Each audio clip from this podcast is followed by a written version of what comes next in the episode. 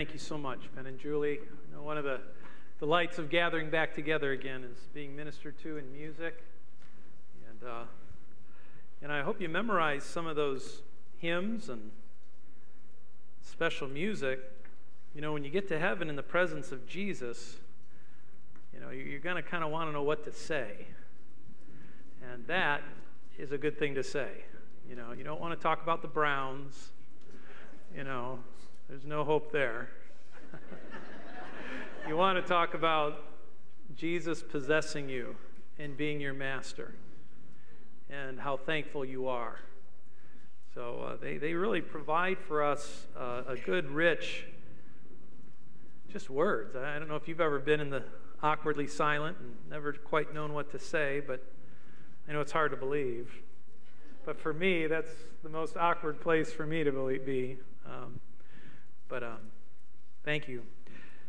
Take your Bibles and turn to Psalm 130. 130, I want to read our actual text for the morning.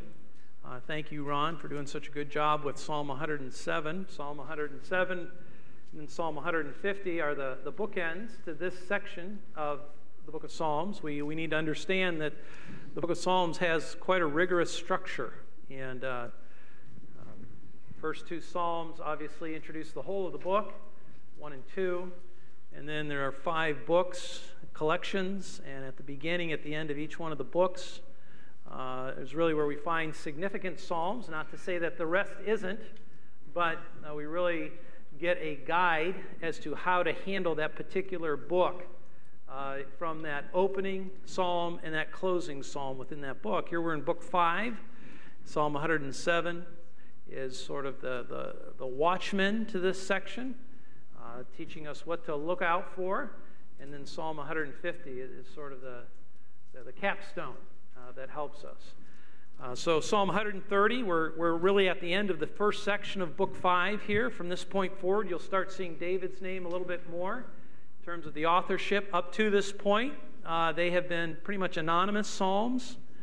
Uh, in book five, uh, these, all of these psalms in book five are, are looking and deriving hope from the guaranteed future for the nation of Israel. Uh, we, the big word we use is they're eschatological. Uh, the, the, the, the more familiar idea is it's going to be okay. It's going to be okay. Book 5 uh, highlights that for the nation of Israel, and we're going to drive encouragement like that this morning. Out of the depths I have cried to thee, O Lord, the psalmist writes. Lord, hear my voice. Let thine ears be attentive to the voice of my supplications. If thou, Lord, shouldst mark iniquities, O Lord, who could stand? But there is forgiveness with thee, that thou mayest be feared. I wait for the Lord, my soul does wait, and in his word do I hope. My soul waits for the Lord more than the watchman for the morning. Indeed, more than the watchman for the morning. O Israel, hope in the Lord. For with the Lord there is loving kindness. That should sound familiar from Psalm 107. We heard that word a lot. There's loving kindness. And with him is abundant redemption. And he will redeem Israel from all his iniquities. Can I ask you a question this morning? Uh, how many of you have ever felt like you were living life out of the depths? Okay? Let me ask that one more time, just in case you're distracted. It's an important question because it's here where we find the connection with the psalm. How many of you, different seasons in your life, you have ever felt like you were living life out of the depths? Okay, that's probably a little more true. And uh, if you haven't uh, yet, uh, we hope you don't have to per se.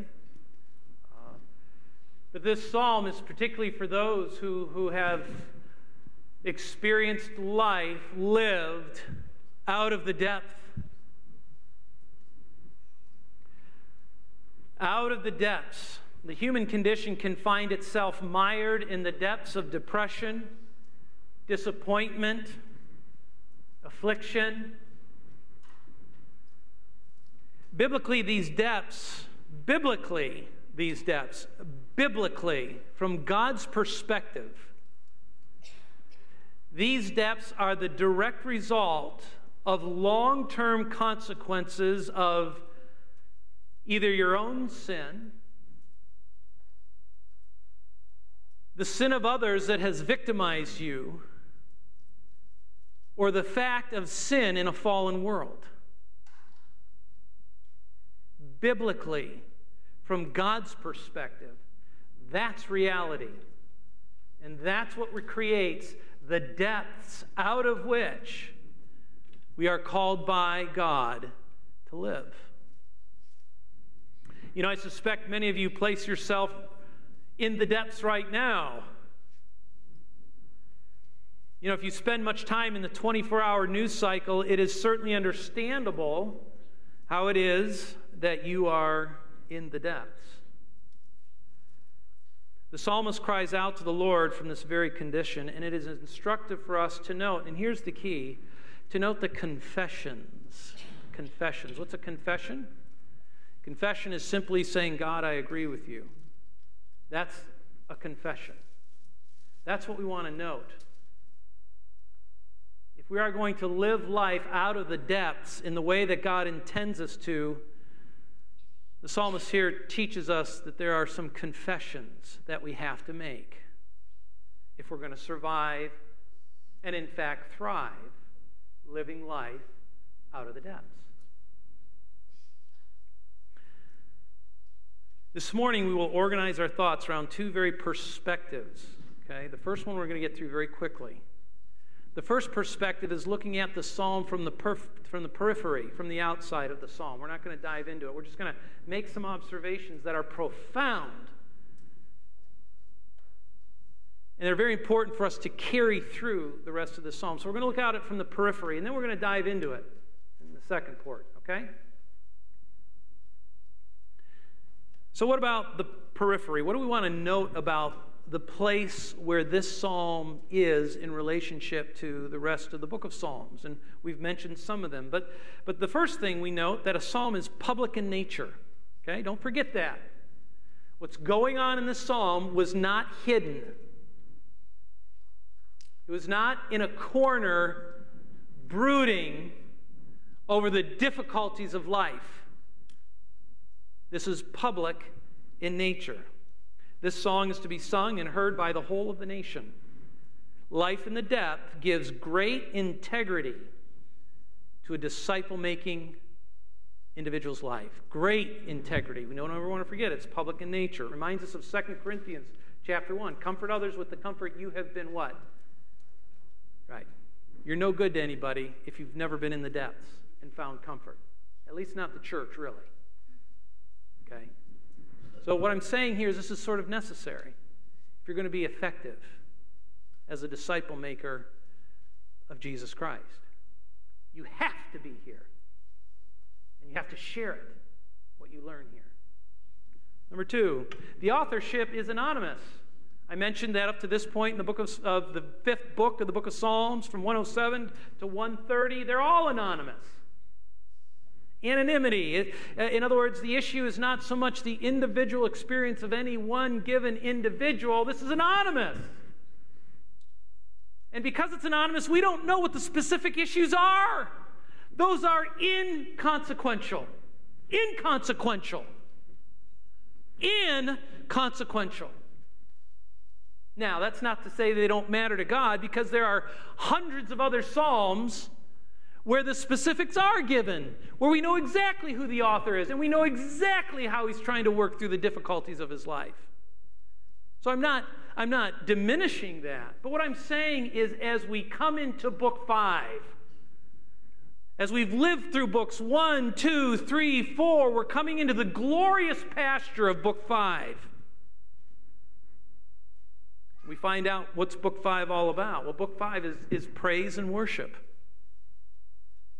Throughout the Psalms, you have little pot shots of praise and worship with a lot of agony, a lot of imprecation, uh, imprec- uh, whatever, saying the bad guys are really bad and do something about them, Lord. A lot of that. But as the Psalms move from book one to book two to book three, and then finally now crescendoing into book four, we have moved from single shots of praise to now a machine gun of praise. And we have a growing understanding. And in book five, we have the manifestation of the points that really ought to grip us and move us into praise and worship. Life in the Depth gives a profound, thoughtful occasion, profound, thoughtful occasion for praise and worship. For praise and worship.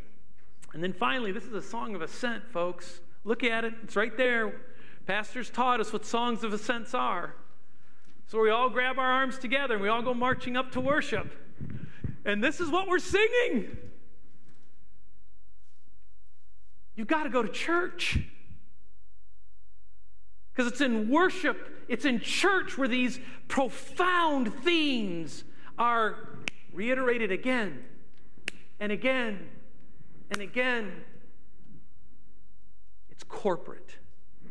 And you've got to be with God's people. So it's a song of ascent. Reminds me of Hebrews 10. Don't forsake the assembling of yourselves together. You know, life lived in the depths gives so many excuses to stay away from church. So many excuses. Book 5 says, No way. Not only are we not going to stay away from church, not only are we not going to live privately brooding over my little problems within the church, we're going to learn, we're going to comfort, and then we're going to grab arms and we're going to praise and worship together. And we're going to still be in the depths. There is no relief out of the depths in this passage. It is a fact that that never changes. So we're going to be directed this morning. And I hope you're ready for the direction. Because for some of you, and for me as well, it's not easy to hear. But we don't want to forget this is praise and worship, okay? This is triumph. This is glory. Okay, you ready? That's the periphery of Psalm 130. That's looking at it from the outside in. it's a shocker. The first words are, out of the depth, I cry. This is praise and worship. Here it is. All right. The periphery of Psalm 130. We have a lot more we could say there, but we're not going to say anything more. I almost scratched that out because that was too long. So, if the periphery of Psalm 30, 130 brings profound insight for surviving and thriving in life lived out of the depths, a look inside this psalm challenges us in some very unexpected ways. So, we're going to find really four ideas here. We're going to find an entreaty, then we're going to find a mentality, then we're going to look at an intense intentionality, and then we're going to look at solidarity, okay? And we're going to try to do that uh, in a manner that's efficient. So, entreaty, mentality, intentionality, and finally solidarity. So write those things down. Okay? Or if you want to write them, if you want the verses, put entreaty by verses 1 and 2. This is a beautiful psalm. Uh, by 3 and 4, put mentality. By 5 and 6, because you're going to want to go back here. 5 and 6, put I would put intense intentionality. And then 7 and 8, solidarity. There it is. Real simple. If you're going to live life out of the depths, if you're going to survive it and indeed thrive it in it, you're going to need these four realities in your life. Okay? So we have an entreaty in verses 1 and 2. Out of the depths I have cried to thee, O Lord. Lord, hear my voice. Let thine ears be attentive to the voice of my supplication. You know, the temptation here is to take the words of the psalmist as an address to an otherwise aloof, disinterested God, right? That's kind of how it sounds like, hello, God, wake up. I'm really in trouble now. Please wake up, wake up. That impression fails to consider the customs in place when this psalm was written. Folks, this is a formal entreaty to a sovereign ruler. It does not single, signal an aloof interest in the party being entreated. Rather, it is the exact opposite. It signals the absolute conviction on the person making the entreaty that the addressee of the entreaty is the only single possible place of help. It, the only one in the universe, and it's with this kind of energy that the psalmist comes. You know, you do not talk this way to an equal or a buddy who may, who may or may not be able to help you. It's like, you know, Pastor Tim and I were driving down to North Carolina as teenagers, and we got lost, of course. You know, Pastor Tim would look at me and say, Hey, do you know where we're at? I say, Ah, you know, that was the era of these huge road maps, you know, and I was the guy reading the map. But frankly, I wasn't much help, right? And I could not be dependent because we were lost. He didn't say, Incline your ear to me, listen to me. No, he knew right away, even in the asking, eh, I'm not going to take what he says, you know, really seriously. All right? That's what's going on here in this text. The psalmist understands there is no other place to go, there is no other hope. This is a formal entreaty to a sovereign who can, in fact, help, who can, in fact, help. Um, so it's instructive that the entreaty is simply to be what? Is it to fix the problem? As far as we know, all it is is to please listen to me, God. Please listen to me. There's some things I want to tell you. I want to tell you some things that overwhelm me. So here they are. He's going to tell us. Life lived out of the depths requires that you must learn to entreat. You've got to realize you need help. And boy, you better learn to entreat the right person. If you're going to survive and thrive out of the depths of life. So, what needs to be heard? What is it that we want to tell him? Well, ironically, it is a confession. Just going to let that sit for a minute. It's not a laundry list of needs. Because in book five, we realize the only thing we possess is a confession. The psalmist is going to tell us why. This is what we possess. It's a mentality. It's a mentality. Here's his mentality. The confession is that as bad as temporal life lived out of the depths is, and let me repeat that temporal life lived out of the depth is, things could be eternally much worse. Did you see there? Temporal versus what? As bad as life out of the depths is temporally, eternally, God, it could be much worse. And I want you to know I confess that and I get it. He says that in verse uh, number, uh, he says, If thou, Lord, shouldst mark iniquities, O Lord, who could stand? See what he's saying there? See what he's confessing? You were to mark my iniquities, I would have been dead and burning in hell an awful long time ago with absolutely no help for all eternity to be found. But he's saying, in fact, God, you've done something crazy. And we're going to talk about that here in a minute.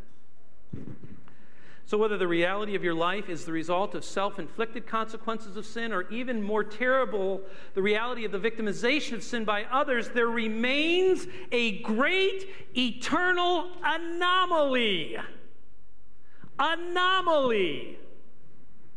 If the Lord marked iniquities, no one could stand. But with the Lord, there is forgiveness. This is the great eternal anomaly. I call it an anomaly because of this. We're familiar with blind justice or lady justice. What does Lady Justice holding the scales have over her eyes? A blindfold, right? If you go to the courthouse in Paynesville, you'll see it. Blind justice or lady justice, as she is called, demands that the Lord should in fact mark iniquities and he should in fact execute justice immediately. That's what blind justice demands. Guess who experienced that kind of justice as a company of, of, of individuals? The angelic host. They experienced blind justice. One chance, and one chance only. They got justice, blind justice. Humanity, we enjoy a much more nuanced form of justice. It took me hours to come up with that little sentence. nuanced form of justice because there still is justice for us, isn't there? Time between offense and retribution. That's the first thing. There's time. There's time between offense and retribution. There was at least however many years between Adam's sin and the coming of Christ to die on the cross. I don't know how much time that was, but that's not just. Not blind justice. Blind justice says execute punishment what? Quickly. So there's time. And then breathtakingly, breathtakingly, there's the possibility of forgiveness. Forgiveness for all eternity. All eternity. This is an anomaly. This ought not to be. Ironically, this profound logic is intended to produce what? Fear and reverence for the life lived out of the depth. Well, why is fear? That's kind of odd to me. For there's forgiveness with the Lord so that you would fear the Lord. That's odd. Typically, oh, we love, you know, it's all pasty and lovey dovey and we're all going to be okay. No, that's, see, you've got the wrong idea. You don't get it. Fear is the result because any Old Testament saint worth their salt knew that forgiveness was not a mere sentiment based on some sort of shared experience of failure, that the guy in charge was a failure just like me, so we all just kind of forgive each other. That's how you forgive things. That's how I do it. Oh, no, I get it. I'm a human being too. Don't worry about it. Please, you're forgiven. That's not how God doesn't have that option. He has no failure. He's absolutely perfectly holy. So it is a forgiveness uh, that was pictured time and again in the bloody sacrificial system. It was abundantly clear God's holiness demands that sin deserves immediate bloody death. The great anomaly that sinners stand, that sinners stand, this great anomaly and that they can know forgiveness means that somehow God's wrath must be appeased in another way. God would pour out his wrath for his sin on his own son. In the Old Testament verbiage in Messiah. In our verbiage, it's the precious Lord Jesus of Nazareth. We know him, we can almost smell him, and we make pictures because we kind of know what he might look like. We know he's a Jewish man the tribe of Judah. And we're excited one day to meet him face to face.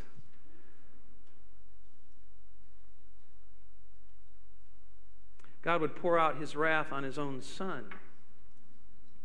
God would remain just, and in his very son be the justifier. To receive this kind of forgiveness lays upon its recipient of gravity, a humility, and may I say, fearful disposition of awesome respect one might say that you know you have received divine forgiveness when it results in a profound disposition of humility, of awesome respect, carefulness in living, because you want to love and fear and honor the Lord. This theological confession is profound in the face of trying to survive and thrive in life lived out of the depths. This is not cliche or some trite rendering of an idea. It is, can I use a Latin word on you?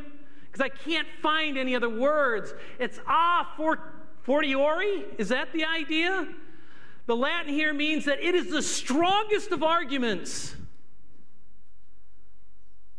It's an even stronger consideration. It's an even stronger argumentation. That means all the other arguments are true, but this one's even stronger when it comes to the question of God's justice.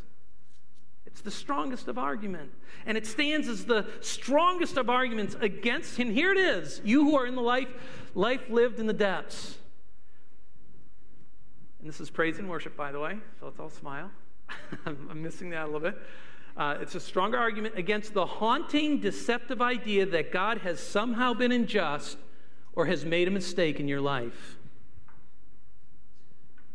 Life lived out of the depth languishes and is haunted by this consideration. This confession does not remove it necessarily, but it can cool the pain of life lived under the weight of the consequences of sin by the idea that justice for humanity is nuanced by the possibility of forgiveness. There it is. There's your answer. That's it. That's your confession. It is this nuanced understanding of justice that allows sin to exist in time, right? This nuanced idea, this time, allows sin to spin around like a bumper ball in bumper pool and it's hitting things and it's and it's and it's hurting things and it's victimizing things and it's troubling things but it's there the nuanced form of justice allows for that. Blind justice does not. Sin never comes up for a breath. But guess who else never comes up for a breath? You or me.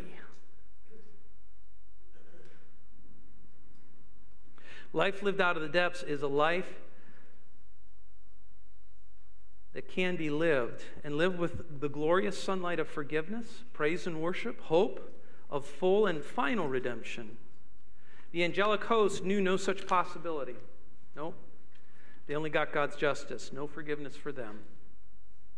Those of you who more consistently live life out of the depths will not be surprised by our next observation derived from our look inside Psalm 130. This is from 5 and 6. It just it takes uh, an intentional, intense focus, right? Life live in the depth because you're not finding you're not finding what in your opinion is resolution, right? So you go a little deeper, you get a little more focus, you, you, you, pursue, you try to understand, and you try to get more. And you think at the end of this process there's going to be resolution. Where, where the psalm is saying, no, no, resolution isn't, isn't the expectation for this time of your life. It's just not. I mean, God certainly resolves a lot of things, but I'm talking about life in the depth. I'm talking about the haunting questions of whether God has truly been just and fair here.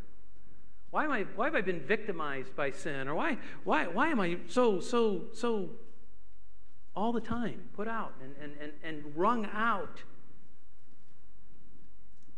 So it takes intentionality. The word here, wait. I wait for the Lord, my soul does wait. In his word do I hope. My soul waits for the Lord, more than the watchman for the morning. Indeed, more than the watchman for the morning. I wait for the Lord. The Hebrew word translated wait, it's a verb. It's what we hope for, we wait for. The idea in this word is not just a mere hope, but it, it's specifically, we, we like the word translate, the word used wait, because wait requires that we're waiting for some event. It's not just hope. So, so it's a little more, it's, it's, it's a pencil sharpened a little bit more further than just hope. It's I'm waiting for something. I wait. I wait. I'm waiting for an event. There's my resolution. It's in the event. That's it. That's it. And, and it's more than it, we'll see. Um, the metaphor used here is the watchman. The idea here, and, and as he says it, he says it twice, and he says, no, he says, yeah, it's like the watchman who waits for the morning. And, and then he says, no, no, no, no, no, you're not listening to me. He says, In fact, it is more than the watchman who waits for the morning. He says, No, really, you're not listening. To survive and thrive in a life in the depths requires more than the intensity of the night watchman. Now, let's talk about the night watchman. What is the only hope the night watchman has? The only one. What's the event he's waiting for? What? Sunrise. That's it. There is no other events. There are none. It is the sunrise that chases away the fear of darkness, the, the concern that the foes are going to attack, and we're never going to know it. They're going to sneak up on us. His only hope is to see that sun crest above the horizon. And our only hope is the coming of the Lord Jesus Christ. So, the profound discovery that the watchman teaches us is life in the depth is managed, not remedied. Can I say that again? The lesson of the watchman that life out of the depths is managed, it is not remedied. The only way. I've got to stay on watch. 12 o'clock, 1 o'clock, 2 o'clock. Man, it's getting dark. I'm getting tired. 3 o'clock. Did I hear something? Are they, can I see? 4 o'clock, 5 o'clock, 6 o'clock. The only person that's glad for the sun to come up in the morning is the watchman. Everybody else wants to sleep in, close their shutters. Right? But the watchman's ready. All right.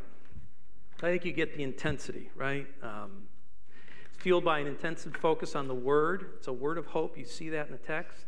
The hope that those who live life in the depths have an objectifiable and available to each one of them. It is not a secret of a select few. It's God's word who cannot lie. It's, it's supported by the miracle of inspiration, providentially preserved, and it is robust. Folks, the Bible is a big fat book. It is sufficient for you to manage life out of the depths until the event comes that'll fix it. Okay? It's sufficient. And then finally, solidarity. The address now rises to all of Israel. Verses 7 and 8. He has found comfort. It's comfort in a confession. He seeks to comfort others with the comfort he's been comforted with. Hope in the Lord. Is the Lord worthy? What are his qualifications? Well, his loyal love is eternally loyal love. This is absolutely love of a completely other kind. Life lived out of the depth requires us to grip this more and more firmly because we have got to get our focus off of temporal life and we must put it in eternal life. And there's only one person that can bridge that and be eternally consistent, and that's the Lord Jesus Christ. The redemption we're told here is abundant. And folks, this is so cool. This is not like redemption in a, in a, in a, in a positional sense. This is the word, this concept here is the reversal of all of the consequences of sin. It's full and final redemption. It's fixing you. It's an event that will fix you and fix them for unfixing you, whoever they may be. Are you with me? This is, this is a complete reversal of those consequences of either your own sin or being victimized by sin or living in a sin cursed world. That will all get fixed. So, our conclusion then, and I appreciate your patience. Believer, the believer who lives life out of the depths must find motivation for praise and worship. You must. You are a worshiper. The fact that you are in the depths gives you no excuse, according to Psalm 30, found in book 5 of the book of Psalms, to sort of just clam up and become not, you know, to, to just sort of, I don't know, I know, well, I do know. just be quiet and sort of go off into your corner and just leave me alone and let me just, you know, that, that's not an option here. Um, Instead, we got to remain standing, right? Uh, that's the whole point of verses 2 and 3. Sinners actually can do what? They can stand. They can stand. Yes, this nuanced approach to justice allows sin's effects to flourish.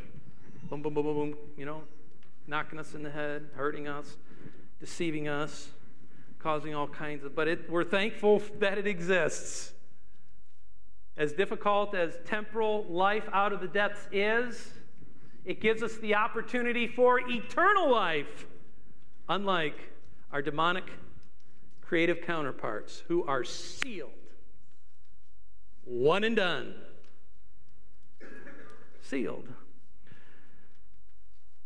Progressively understanding what the forgiveness cost saturates your life with the fear of the Lord rather than the fear of man. So the idea here is, is I'd no longer focus on the depth producing agents.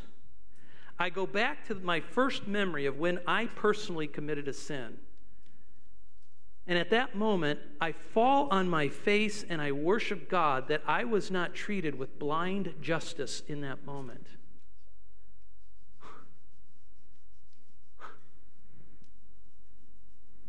That's what the psalmist is saying.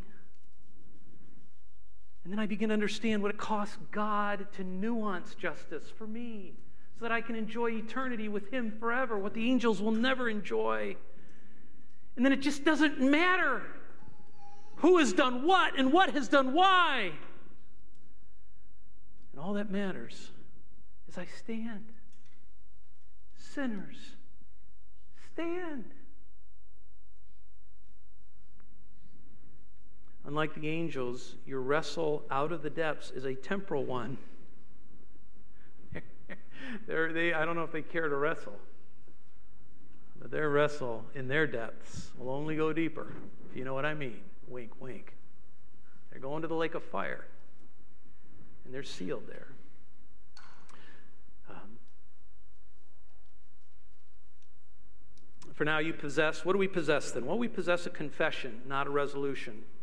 Own it for everything you're worth. May, like the psalmist, you progressively grow to understand the infinite and eternal value of that confession. May going up to the house of the Lord to worship be a rich resource to renew that confession week in and week out. May your, you treasure your confession to the degree that it progressively replaces the pain and the fear and the frustration of men caused by men. May it replace the treasure of that tr- simple truth that sinners stand. That sinners stand. And you can have a standing for all eternity if you put your faith and trust in Jesus alone. The very wrath of God burns out at the cross, burns out on the body and blood of our Lord and Savior, Jesus Christ. And because of that, friend, you and I stand. Amazingly so. And one day we'll get to explain it to the angels because they don't get it. The good ones. They only had one opportunity as well. So let's bow. Thank you for your patience. Lord, we pray for your help. We need you. Help those who we all have been in the depths of life, and but some of us are, are, are there, and uh, they're thoughtful people. They're very intelligent, often gifted people, and they wrestle with the questions of justice, and they wrestle with how do they make their way forward? And uh, Lord, the psalm is a profound, uh, simple, uh, I hope, help to them. And, and, and hopefully, uh, their occasion will be a source of great praise and worship. Uh, we don't have any of the realities of their problems here. It's just, it's just theological truth. They're, they're great theologians, and uh, they're looking forward to sitting down with Jesus one day and enjoying his fix. And they're waiting for that specific time. We love you. Help us to wait, to wait for you in Jesus' name. Amen.